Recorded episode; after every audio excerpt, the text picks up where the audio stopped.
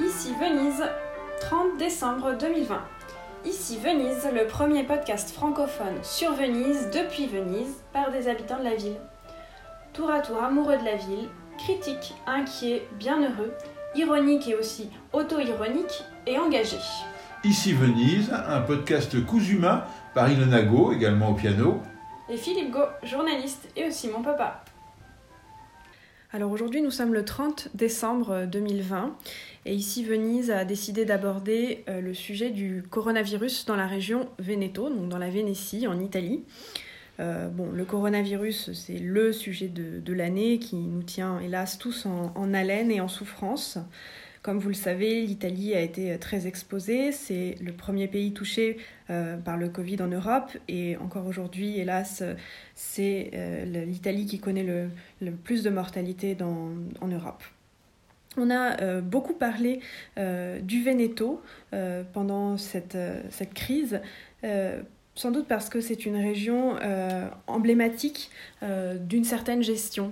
Et finalement, c'est peut-être la région qui s'est le plus individualisée aussi dans le récit journalistique, puisque de la première vague racontée comme la région qui s'en était le mieux sortie, aujourd'hui, 30 décembre, la Vénétie compte pratiquement 90 000 actuellement positifs. Le total des décès est de 6 367 depuis le début de la crise. Et chaque jour, le nombre de nouveaux positifs est le plus élevé en Italie. Donc c'est la région italienne la plus touchée en termes de nouveaux cas. Et hier encore, nous avons atteint des sommets en termes de mortalité, avec 191 décès dans la région Vénétie, qui est donc le chiffre le plus haut jusque-là de décès.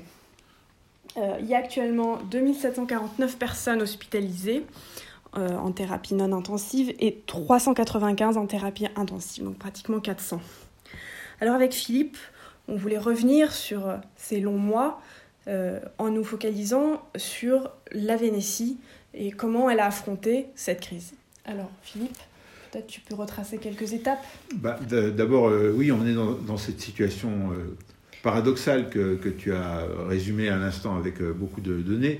C'est-à-dire qu'après avoir été une des régions dans lesquelles la maladie au coronavirus s'est développée en premier, on a été présenté, la région Vénétie a été présentée comme une région qui a bien géré ce qu'on a appelé la première vague et qui a cru, après y être entré en premier, avoir le destin d'en sortir en premier. C'est une expression qu'a employée le président de la région, Luca Zaia.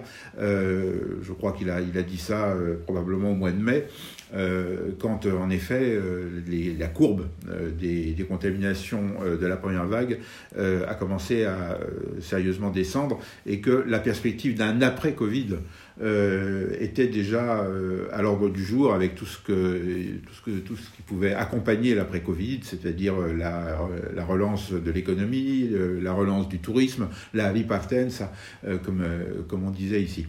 Et on arrive en cette fin d'année maintenant avec une situation qui est complètement différente et dont les comptes n'ont pas été vraiment faits. Alors les comptes chiffrés, si, malheureusement, ils sont faits, ils sont ajournés tous les jours et ils ne sont pas bons, il faut bien le dire. Mais l'analyse de ce basculement entre, parmi les régions touchées, celle qui s'en est le mieux sortie, parce qu'il faut dire que la première vague a quand même surtout concerné les régions du nord, de l'Italie, du nord et du centre, et très peu les régions du sud. Et donc, dans la première vague, parmi les régions les plus touchées, la Vénétie s'en est sortie objectivement mieux que la Lombardie, et même mieux que l'Émilie-Romagne, c'est-à-dire deux régions voisines, et qui sont rentrées dans l'épidémie en même temps, et qui en ont plus souffert dans la première vague. Et aujourd'hui, la situation est renversée si on regarde avec ces deux autres régions qui qui sont également présentes et touchées dans la seconde vague, mais finalement beaucoup moins, surtout depuis quelques semaines. La Lombardie est moins touchée que la Vénétie, et l'Émilie-Ormagne également. Et il y a d'autres régions, puisque aujourd'hui, dans la deuxième vague, toutes les régions italiennes sont plus ou moins concernées. Mais finalement, la Vénétie, l'exemple vénète, s'est effondré entre le printemps et l'hiver. Bon, si on veut reprendre un peu la chronologie, je sais pas... Oui, alors est-ce qu'on pourrait peut-être commencer depuis le début, c'est-à-dire les premiers cas qui ont apparu en Vénétie, avec le modèle, le dit modèle Vo'. Donc le premier mort en Italie, il se trouve que c'est un monsieur décédé à Vo', donc qui est dans la région Vénétie, et raconter peut-être le contexte du carnaval, puisque nous sommes à Venise, et finalement le départ de la propagation du virus en Italie, mais aussi en Europe, il y a peut-être un point de départ, on va dire, en tout cas connu, c'est le moment du carnaval de Venise, c'est-à-dire fin février. Oui, alors évidemment, ces deux événements qui n'avaient pas de raison de se rencontrer, le premier foyer épidémique du coronavirus en Italie, ou en tout cas en Vénétie, dans cette région des collines au Ganei, entre Venise et Padoue, et le carnaval de Venise. Mais c'est ça, les télescopages de l'actualité, des événements. Il se trouve que le premier décès constaté en Italie a eu lieu en même temps que se déroulait le carnaval de Venise. Et que cette rencontre inopinée a amené à s'interroger sur la poursuite du carnaval, et a même amené à ce qu'on a appelé l'annulation du carnaval de Venise. Qui en fait était une interruption, mais n'a pas été présentée comme telle. Donc le 23 au soir, le dimanche 23 à minuit, le carnaval s'arrête, mais en fait il restait simplement 2 jours, donc le plus gros des événements avait eu lieu, des encaissements aussi.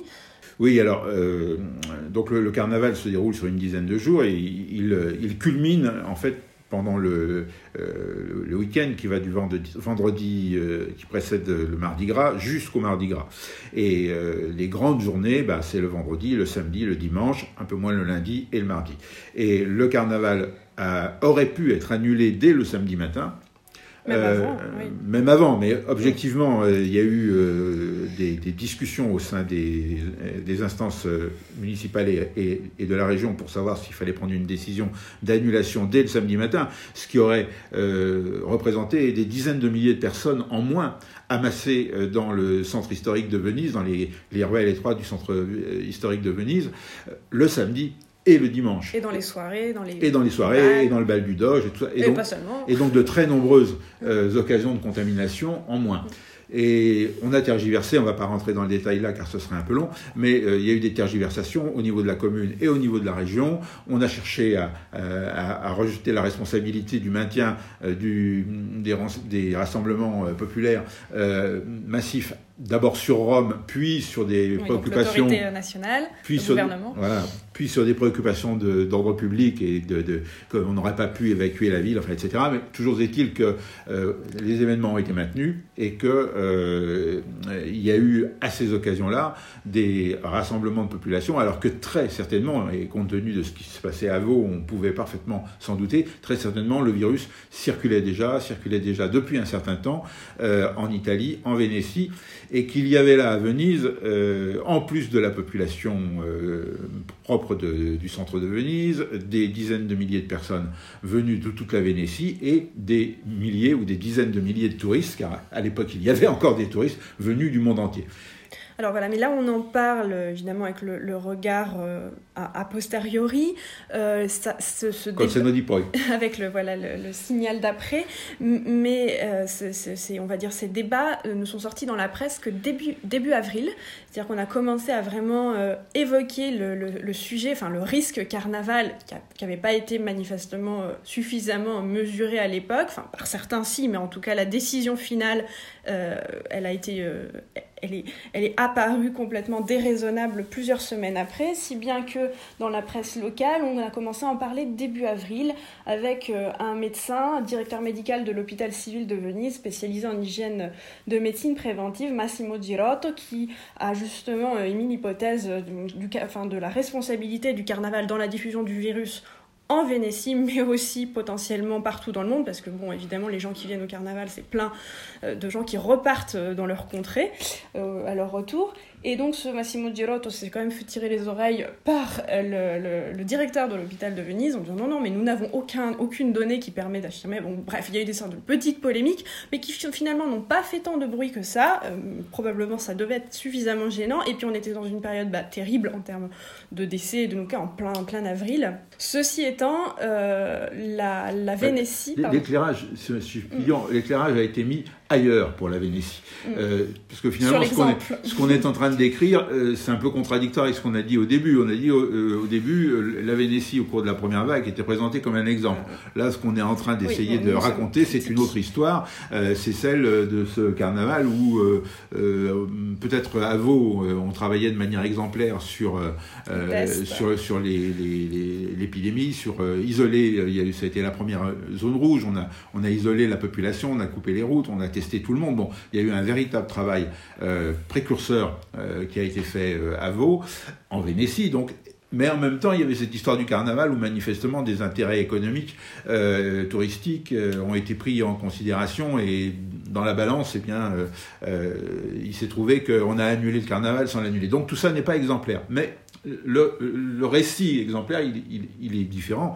C'est celui justement qui s'est inspiré des premières actions à Vo', de l'action aussi de tests massifs. Alors, aujourd'hui, avec là aussi le regard de fin décembre, on se rend compte que finalement il n'y a pas eu tant de tests que ça dans les premières semaines en Vénétie, mais par rapport, si on compare à l'époque, à ce qui passait ailleurs en Italie et ailleurs en Europe, effectivement, la Vénétie est sans doute la région où on a commencé à tester de manière massive, également parce qu'il y a ce virologue de Padoue, Crisanti, qui s'est débrouillé avec ses relations pour se procurer les produits réactifs qui allaient permettre de tester à une échelle non anecdotique.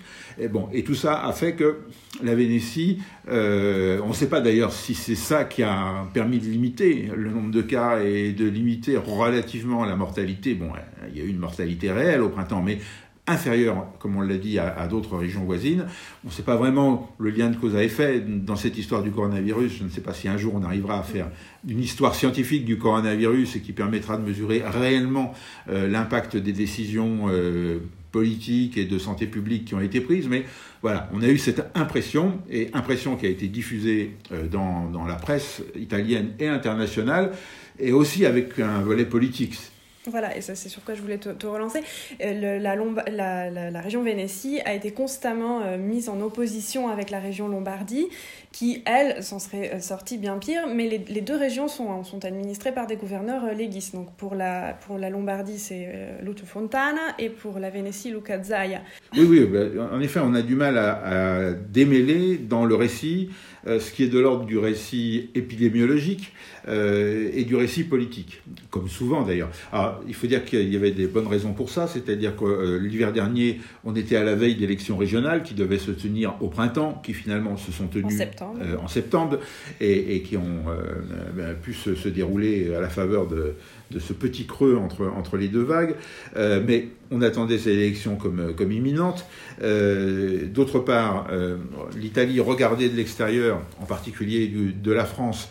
Dans cette période, il y avait l'idée qu'il y avait une personnalité toute puissante qui avait failli obtenir les pleins pouvoirs quelques mois auparavant. Je veux parler de Salvini, le patron de la Ligue, qui avait en effet réclamé à l'été 2019 les pleins pouvoirs, qui avait fait tomber le gouvernement auquel il participait et auquel participait son parti, premier gouvernement Conte, et qui espérait avoir des élections et obtenir les pleins pouvoirs à l'automne 2019. Les choses ne se sont pas passées comme ça.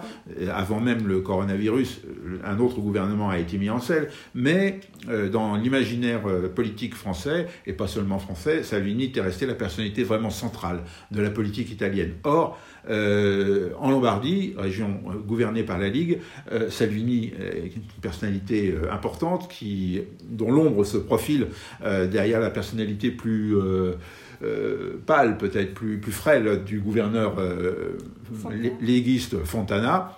Et donc, quelque part, Fontana était emblématique de Salvini, et Zaia, gouverneur de la Vénétie, Luca Zaia, lui-même léguiste, mais présentant un profil un peu différent, réputé, plus modéré, réputé, plus fréquentable, on va dire, pour faire simple. Et donc, dans le récit, il était tentant de comparer la gestion du coronavirus en Lombardie, présumée désastreuse, présumée salviniste, et la gestion du coronavirus en Vénétie par le gouverneur Zaia, léguiste, mais présumé anti-Salvini. Ouais. Alors bon, du coup, ça paraît d'autant plus curieux, puisque qu'est-ce qui s'est passé pour que là, on passe de ce modèle de la Vénétie en pire de la classe, hein, puisque là commence l'histoire de la deuxième vague. Enfin, on est allé un peu vite, on a oublié de parler quand même de l'été. L'été qui s'est déroulé quasiment normalement, certes avec quand même moins de touristes, mais la région Vénétie qui fait une communication pour attirer du monde, donc la Vénétie Covid-free, le Land of Venice, venez tous, donc la saison sur les plages adriatiques, notamment Yezolo, très connue pour sa movida, ses boîtes de nuit, a pu globalement se réaliser. Les syndicats d'hôteliers disaient que finalement le chiffre d'affaires n'avait pas été si mauvais que ça, et il ressemblait de très près à l'été 2019. Donc quoi qu'il en soit, aujourd'hui la situation semble inverse, même dans la narration, puisque c'est une évidence, la deuxième vague a sensiblement été plus violente que la première dans la région Vénétie. Mais étonnamment, Zaia, qui donc a été réélu par des scores de République bananière au mois de septembre, donc plus de 70% dès le premier tour, Zaia continue, lui, sa narration de l'exemple, c'est-à-dire qu'en minimisant le nombre de nouveaux cas, en disant que nous faisons encore, que la région Vénétie effectue encore de très nombreux tampons, c'est d'ailleurs de tests, tamponi c'est un italianisme, et du coup, grâce un peu à ce récit, et pas seulement, mais ça a permis à la région Vénétie de se maintenir en zone di Cione. En Italie, c'est une donc des régions, des zones avec le moins de restrictions. Alors oui, c'est pas facile certainement de passer de l'exemple au dernier de la classe, au cancre. Le chemin inverse est sûrement plus facile à faire. Certaines régions qui semblent cette fois-ci s'en sortir mieux, ou peut-être ont bénéficié en effet si on peut dire, c'est paradoxal, ont bénéficié de restrictions plus fortes.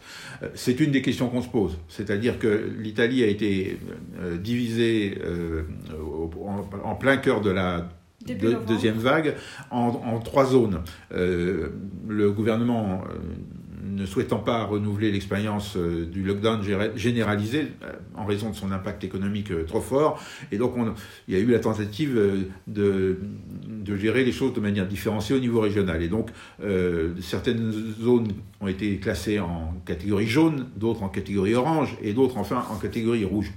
Et il semblerait que les régions rouges, donc celles dans lesquelles les restrictions étaient les plus fortes parce que les conditions d'épidémie étaient les plus dangereuses, ont en quelque sorte bénéficié de cette gestion plus rigoureuse, et qu'au contraire des régions comme la Vénétie, qui avait été classée jaune et qui le sont restées jusqu'au moment où l'Italie a été réunifiée à la veille des fêtes de Noël en rouge, la Vénétie avec ses conditions jaunes, finalement on a vécu presque normalement, presque comme avant, en tout cas presque comme pendant l'été, qui était un été liberi tutti, tous libres de faire ce qu'on voulait, et les éléments qui ont amené le classement en jaune de la Vénétie à part les éléments politiques qui sont peut-être à prendre en considération, mais les éléments objectifs, c'était principalement le fait de disposer de structures hospitalières, de places dans les hôpitaux, aussi bien dans les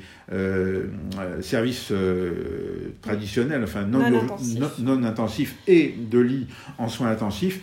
Et donc, finalement, on avait de la réserve pour soigner. Et cette réserve pour soigner, malheureusement, on l'a consommée, c'est-à-dire qu'aujourd'hui, les hôpitaux sont pleins, les services de thérapie intensive sont pleins. On ne va pas rentrer dans les discussions qu'il y a pu y avoir sur les chiffres de lits disponibles, réellement disponibles, et de lits équipés avec des médecins, ce qui n'est pas tout à fait la même chose, mais aujourd'hui, en tout cas, la situation, on peut dire d'ailleurs qu'on n'est pas du tout à la fin de l'histoire, et la situation elle est très inquiétante, puisqu'on a une région qui a connu une accélération tout au long de ce mois de décembre du nombre de cas, du nombre d'hospitalisations, du nombre de thérapies intensives et du nombre de décès. Et malheureusement, au moment où on parle, ça n'est pas fini. Voilà. Et malgré l'aggravation régulière de la situation, la Vénétie, aussi surprenant que cela soit, et s'est maintenue dans la zone jaune. Alors là, aujourd'hui, on est dans un moment un tout petit peu particulier puisqu'il y a une zone rouge-orange sur ces jours de fête de fin d'année dans toute l'Italie, de façon nationale. Mais qu'en sera-t-il à la rentrée, c'est-à-dire les écoliers, toute l'activité économique va redémarrer après l'épiphanie, après le 6 janvier. Donc, que va-t-il se passer pour la région Vénétie ? Est-ce qu'on va réussir à inverser la tendance ? Puisque quand même, la région Vénétie est aussi en contre-tendance des autres régions, puisqu'il y a une légère diminution quand même des cas et des morts ailleurs. Voilà, c'est un peu la question et l'inquiétude du début 2021. Voilà, oui, donc on va bien se garder de conclure parce que, comme on dit, les prévisions sont difficiles, surtout quand il s'agit de l'avenir, et on est dans le présent, dans cette situation qui est difficile, tragique même, on peut le dire, avec le nombre de décès quotidiens. C'est comme si tous les jours, on avait un ou deux avions qui s'écrasaient à l'atterrissage à l'aéroport de Venise, ce qui heureusement n'est pas le cas, mais en termes de mortalité, on est dans cette situation-là, et avec...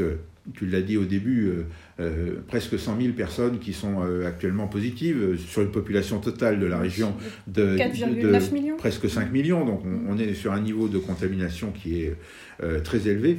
Et effectivement, une des questions qui se pose, c'est à l'horizon du 7 janvier, qui est normalement l'horizon de la rentrée des classes, l'horizon de la rentrée générale d'activité. Ça, c'est habituel en Italie. Les fêtes de fin d'année se prolongent jusqu'à l'épiphanie. Eh bien, qu'est-ce qui va se passer ? Et est-ce que, finalement, il va y avoir une approche différente ? Est-ce qu'on va revenir vers une approche plus rigoureuse de l'épidémie ? Puisque ce qui est frappant au cours de... la deuxième quinzaine de novembre et surtout ce mois de décembre, c'est la dénégation de la gravité de la situation. Encore hier, les représentants de la région ont essayé de dire oui, mais finalement, on est dans la moyenne de la Haute-Italie. Et oui. C'est pas une disposition d'esprit qui est très favorable au fait de prendre des mesures qui permettraient de maîtriser la situation. Oui, si bien qu'après avoir tant minimisé sur les nouveaux cas en invoquant le fait de faire beaucoup de tests, aujourd'hui on minimise même le nombre de morts d'hier en disant que c'est un chiffre ajouté sur les jours précédents, alors que ce 191 morts et que les jours précédents il y en avait déjà beaucoup, plus de 80, parfois 100, parfois 150. Donc c'est très déroutant de voir comment le gouverneur, mais tous les édiles de la région continuent de croire que justement la Vénétie est une Ferrari, c'est les mots de Zaia, que la Vénétie est une Ferrari, alors que parce qu'ils font beaucoup de tests, parce qu'on a des structures hospitalières qui seraient meilleures et nombreuses, et parce qu'on est riche, alors que tout le reste c'est des Fiat 500. Voilà, c'est une image un peu très méprisante en plus sur le reste, et qui montre à quel point on est encore dans le déni, en tout cas du point de vue des autorités locales, et que encore une fois, comme dans toute guerre, si ce n'est, je ne sais pas pour comparer à la guerre, mais c'est les morts qui comptent à la fin, et c'est pas les projectiles qu'on lance contre l'ennemi. C'était une image d'un article hier dans le Fatto Quotidiano qui est très juste. On peut pas s'en tenir à nos tests et à nos hôpitaux.